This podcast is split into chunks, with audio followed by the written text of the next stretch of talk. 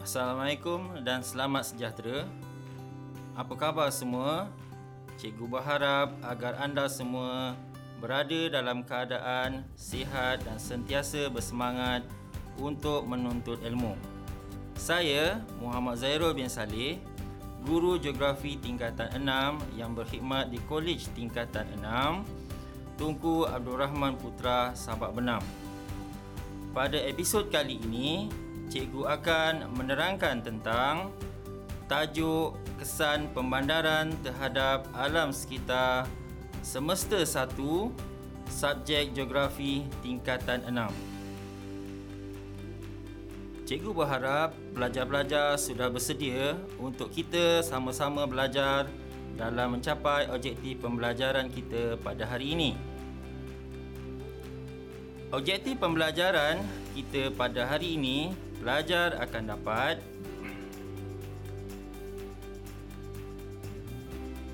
mengenal pasti dan menghuraikan kesan pemandaran terhadap alam sekitar fizikal.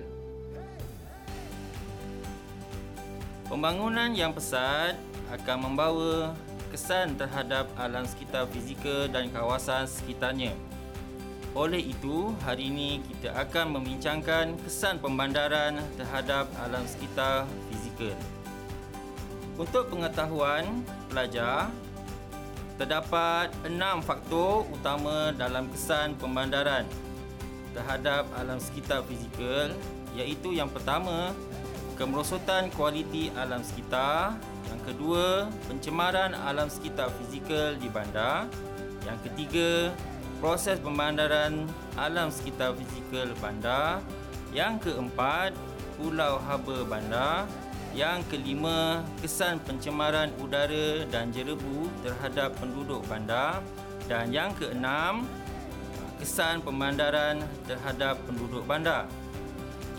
Seterusnya, kita akan mengupah dan membincangkan satu persatu faktor tersebut. Mari kita lihat faktor yang pertama iaitu kemerosotan kualiti alam sekitar. Terdapat empat faktor yang menyebabkan kemerosotan kualiti alam sekitar iaitu yang pertama adalah peningkatan suhu setempat atau pulau haba bandar yang kedua kejadian hakisan dan tanah runtuh yang ketiga banjir dan banjir kilat dan yang keempat adalah ancaman kepupusan kepelbagaian biologi peningkatan suhu setempat atau pulau haba bandar adalah disebabkan oleh kekurangan kawasan hijau dan bandar untuk pembinaan bangunan konkrit telah menyebabkan darjah keselesaan penduduk menurun. Selanjutnya, pembinaan bangunan konkrit dan jalan bertar berturap akan memerangkap haba pada waktu siang menyebabkan suhu meningkat. Pertambahan industri dan pertambahan kenderaan yang mengeluarkan asap pencemar juga menyebabkan berlakunya pulau haba bandar.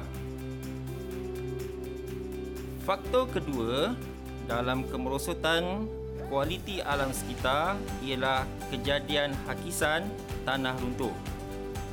Hakisan tanah dan tanah runtuh berlaku akibat aktiviti pemotongan, penirisan, perataan bukit dijadikan tapak perumahan bagi menampung pertambahan penduduk bandar yang pesat. Aktiviti penembus gunaan atau penimbusan dan penambakan kawasan tanah lembap untuk dijadikan tapak perumahan dan guna tanah bandar yang lain. Impaknya wujud kesan gegalur menjadikan struktur cerun bukit menjadi tidak stabil dan gerakan jisim akan meningkatkan dan akhirnya berlakunya tanah runtuh. Faktor yang ketiga, banjir dan banjir kilat. Dalam faktor ini, pembangunan tanah untuk pertempatan dan industri telah memusnahkan kawasan tadahan dan simpanan air yang berada di kawasan bandar atau pinggir bandar. Selain itu, Penurapan muka bumi yang berlebihan meningkatkan kadar air larian permukaan dalam bandar. Sikap penduduk yang suka melakukan pembuangan sisa domestik dan sampah sarap ke dalam sistem parit dan saliran menyebabkan sistem saliran tersumbat. Kesannya, daya tampung sistem saliran dalam bandar menjadi rendah dan akhirnya memudahkan berlakunya banjir kilat. Faktor terakhir dalam kemerosotan kualiti alam sekitar ialah ancaman kepebusan kepelbagaian biologi. Ini kerana kerosakan ekosistem seperti ekosistem paya atau tanah lembap, hutan di zon pinggir bandar untuk dijadikan tapak perumahan, kawasan industri dan sebagainya. Begitu juga apabila berlaku rebakan bandar, maka kawasan hutan dan paya di pinggir bandar dimusnahkan. Kesannya, pelbagai spesies flora dan fauna akan musnah, akhirnya mengganggu rantaian makanan akibat penerokaan hutan dan kawasan baharu. Haiwan terpaksa berpindah ke tempat lain untuk mencari habitat yang sesuai. Baiklah pelajar-pelajar, kita lihat pula faktor kedua dalam kesan pembandaran terhadap alam sekitar fizikal iaitu pencemaran alam sekitar fizikal di bandar. Dalam faktor pencemaran alam sekitar fizikal di bandar ini terdapat tujuh faktor yang menjadi penyebab utama pencemaran alam sekitar bandar. Pencemaran udara merupakan punca dalam pencemaran alam sekitar fizikal. Pertambahan penduduk bandar menyebabkan pertambahan bilangan kenderaan sama ada kenderaan persendirian ataupun pengangkutan awam. Pelepasan bahan-bahan pencemar seperti karbon monoksida, asap dan jelaga oleh kenderaan akan semakin bertambah ke atmosfera bandar. Pertambahan kilang juga membebaskan asap, partikel terampai, gas dan lain-lain yang boleh mencemari udara dan akan menyebabkan berlakunya masalah jerebu. Punca seterusnya adalah pencemaran air. Pembuangan sisa kumbahan dari penduduk bandar menyebabkan pencemaran air disebabkan bakteria oleh E. coli.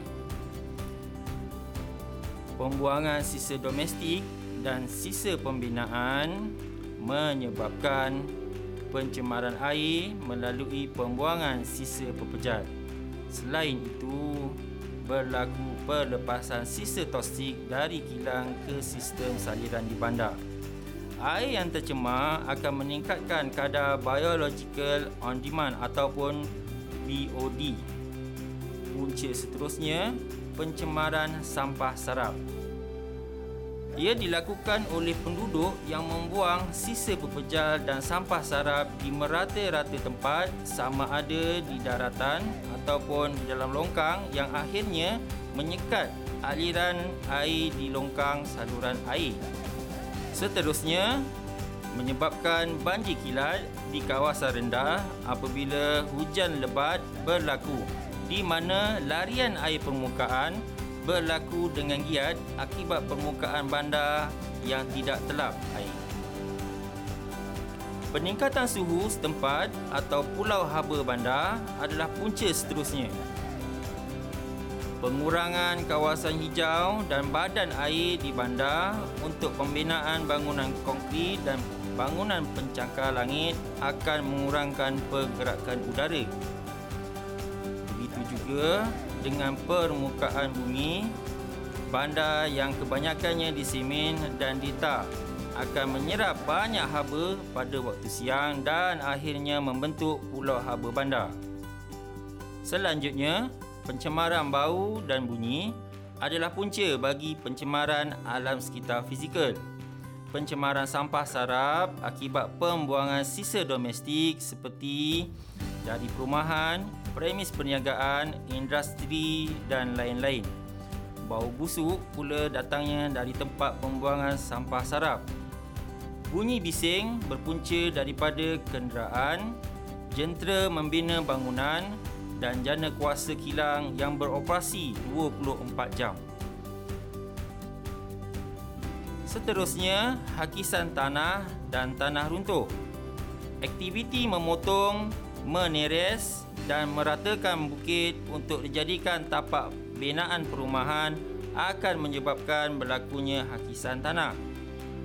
Apabila hujan lebat turun dan juga berlaku proses resapan air ke dalam tanah yang menjadikan struktur tanah longgar dan akhirnya akan berlaku kejadian tanah runtuh. Punca terakhir ialah gangguan terhadap ekosistem. Berlaku kerosakan ekosistem paya dan hutan terutama di zon pinggir bandar untuk dijadikan tapak binaan perumahan dan perindustrian ini akan memusnahkan pelbagai spesies flora dan fauna dan akhirnya mengganggu habitat haiwan dan seterusnya mengganggu rantaian makanan. Pelajar-pelajar, mari kita bincangkan pula faktor ketiga kesan pembandaran terhadap alam sekitar fizikal iaitu proses pembandaran terhadap alam sekitar fizikal bandar. Proses yang pertama berlaku ialah pertambahan bilangan penduduk. Bilangan penduduk yang semakin meningkat di bandar turut meningkatkan penggunaan kenderaan bermotor seperti kereta, bas, lori dan juga motor. Pertambahan bilangan kenderaan meningkatkan kadar pencemaran udara di bandar. Seterusnya, Proses kedua ialah berlaku perubahan kegiatan ekonomi. Dalam proses ini, pertambahan penduduk menyebabkan berlakunya peningkatan kawasan komersial dan perindustrian. Hasil pertambahan kawasan komersial dan industri meningkatkan kadar pencemaran udara dan pencemaran air. Proses ketiga pula ialah berlakunya perubahan gaya hidup penduduk. Peningkatan pendapatan penduduk meningkatkan penggunaan barangan seharian dan menambahkan kuantiti sampah sarap yang akhirnya menyebabkan pencemaran air, pencemaran darat melalui pembuangan sampah sarap. Proses yang terakhir ialah berlakunya perluasan sempadan bandar. Pertambahan bilangan penduduk di kawasan bandar menyebabkan banyak perumahan dan pembinaan baru perlu dibina. Akhirnya berlaku pencemaran air akibat pembuangan sisa domestik ke dalam longkang dan seterusnya ke sungai. Faktor yang keempat yang utama pula ialah pulau haba. Dalam faktor ini, kita akan lihat bagaimana faktor fizikal yang menyebabkan pulau haba bandar. Permukaan bandar yang bersifat tepu bina dengan bangunan dan jalan raya serta sistem pengangkutan lain berbanding kawasan luar bandar telah menjadi faktor terjadinya pulau haba bandar.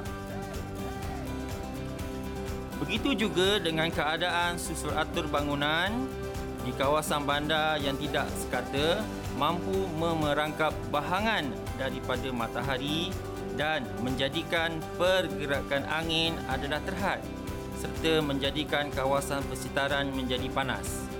Keadaan permukaan bandar yang bersifat tidak telap air seperti permukaan bersemen dan bertar, keadaan ini akan menyebabkan kadar air larian permukaan meningkat dan wujudnya haba pendam dari bahangan matahari pada siang hari dan dibebaskan pada malam hari. Faktor seterusnya yang menyebabkan pulau haba bandar ialah kekurangan kawasan takungan air ataupun badan air. Badan air ialah kawasan yang mempunyai air seperti kolam, tasik dan sungai. kekurangan kawasan ini akan menyebabkan kelembapan bandingan udara adalah rendah yang menyebabkan udara di bandar menjadi panas.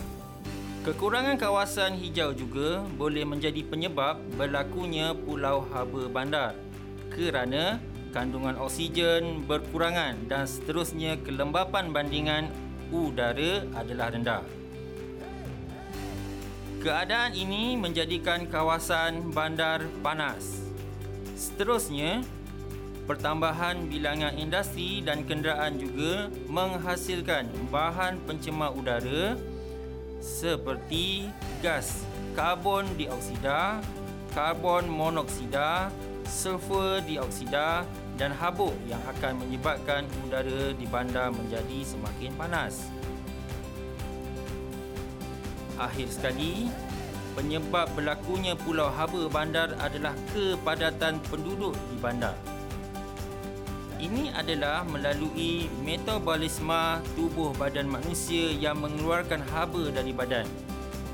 Ini akhirnya boleh meningkatkan suhu di dalam bandar dan menjadikannya lebih panas. Selanjutnya, mari kita lihat pula kesan utama yang kelima iaitu pencemaran udara dan jerebu terhadap penduduk bandar.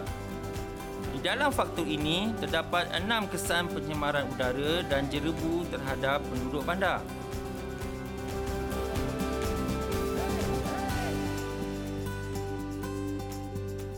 Pelajar-pelajar, kesan pertama adalah masalah kesihatan penduduk. Ini kerana penduduk terdedah kepada pelbagai jenis penyakit seperti lelah, asma, radang paru-paru, sakit kerongkong, batuk dan sakit mata yang berpunca dari bahan-bahan pencemar udara. Kesan kedua ialah pengurangan jarak penglihatan.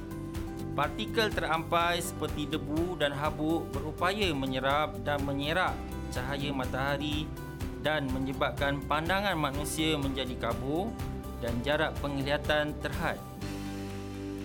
Kesannya akan mengganggu aktiviti harian dan sosial manusia.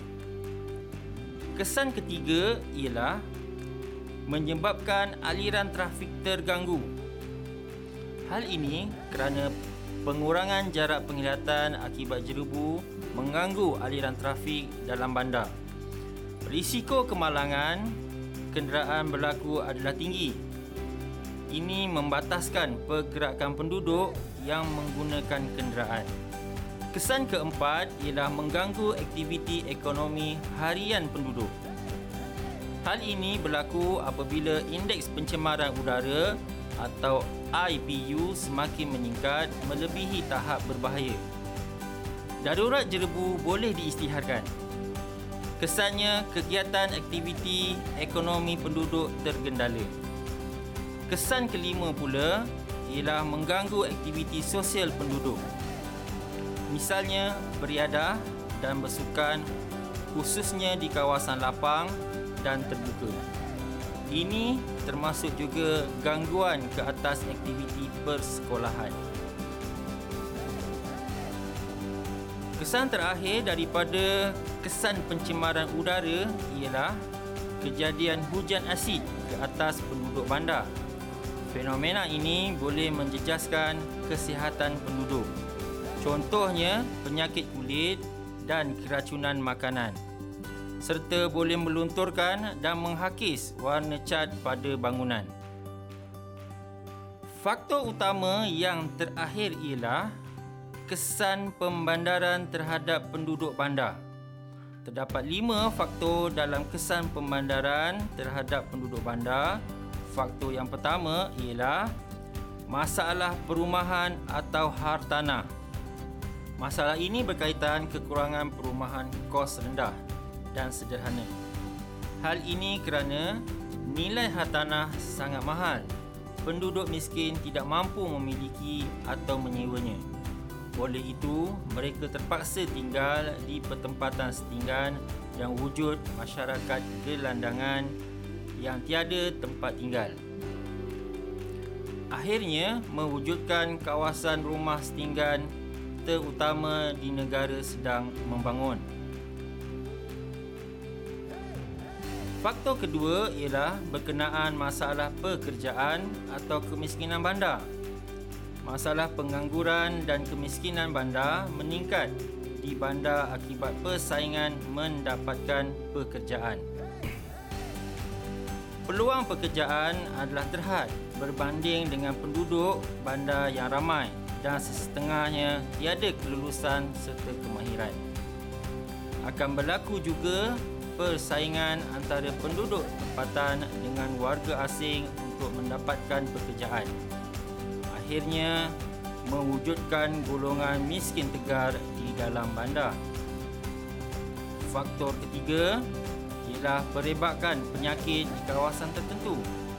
Contohnya seperti setinggan, hal demikian kerana persekitaran setinggan yang sangat kotor dan padat penduduk akan memudahkan berlakunya penularan penyakit berjangkit seperti demam denggi, H1N1 dan taun.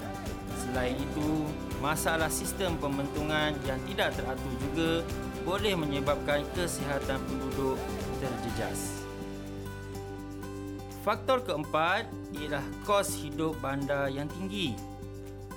Peningkatan harga barang keperluan tidak sepadan dengan peningkatan pendapatan. Kos pengangkutan meningkat ekoran kenaikan harga minyak dan juga kenaikan kadar tol.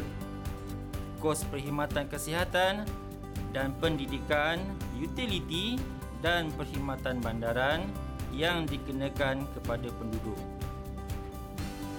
Perbelanjaan isi rumah, tempat kediaman, makanan dan pengangkutan semuanya meningkat.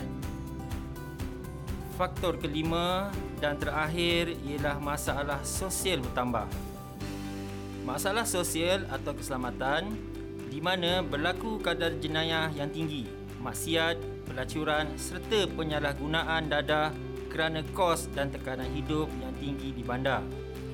Nilai murni sosial merosot akibat dipengaruhi oleh budaya luar yang liar seperti kewujudan, disko dan pub. Ikatan kekeluargaan juga menjadi longgar. Akhirnya berlaku keruntuhan nilai moral seperti gejala gay dan lesbian. Baiklah pelajar sekalian, kita telah pun sampai ke akhir topik. Namun sebelum kelas kita berakhir pada hari ini, marilah kita bersama-sama menguji minda bagi melihat sejauh manakah pemahaman pelajar tentang tajuk yang telah saya terangkan sebentar tadi. Saya berharap para pelajar sudah bersedia untuk menjawab soalan berikut. Soalan yang pertama, nyatakan enam faktor utama kesan perbandaran terhadap alam sekitar fizikal.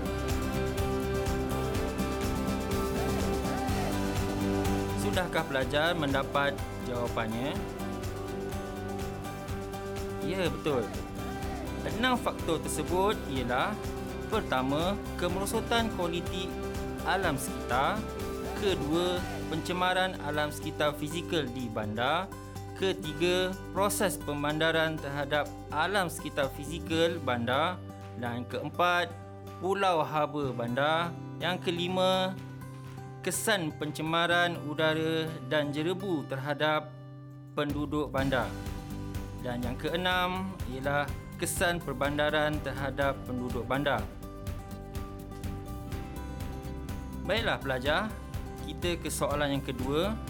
Soalan kedua adalah berikan empat kesan pencemaran alam sekitar fizikal di bandar. Dapatkah pelajar menjawabnya? Jawapan mengenai soalan kedua ialah Pertama, pencemaran udara. Ini adalah disebabkan oleh bilangan kenderaan dan pengangkutan yang bertambah mengeluarkan asap berlebihan. Kedua, pencemaran air. Keadaan ini adalah disebabkan pembuangan sisa domestik dan kumbahan dari kawasan penduduk dan pusat komersial. Ketiga, pencemaran bunyi dan bau. Pencemaran bunyi disebabkan oleh kenderaan, jentera pembinaan dan jana kuasa kilang yang beroperasi 24 jam sehari. Manakala pencemaran bau disebabkan oleh tempat pembuangan dan pengumpulan sampah. Sampah yang tidak dikutip juga akan mengeluarkan bau yang busuk. Dan yang terakhir, yang keempat, pencemaran sampah sarap. Pembuangan sampah sarap secara merata-rata telah menyebabkan keadaan bandar menjadi kotor dan akan menyebabkan longkang tersumbat dan seterusnya menyebabkan banjir kilat. Begitulah jawapan bagi soalan kedua. Baiklah para pelajar sekalian, sekian saja untuk sesi pembelajaran kita pada hari ini. Semoga kita dapat berjumpa lagi untuk sesi pembelajaran yang akan datang. Untuk itu, sekian dan terima kasih daripada saya.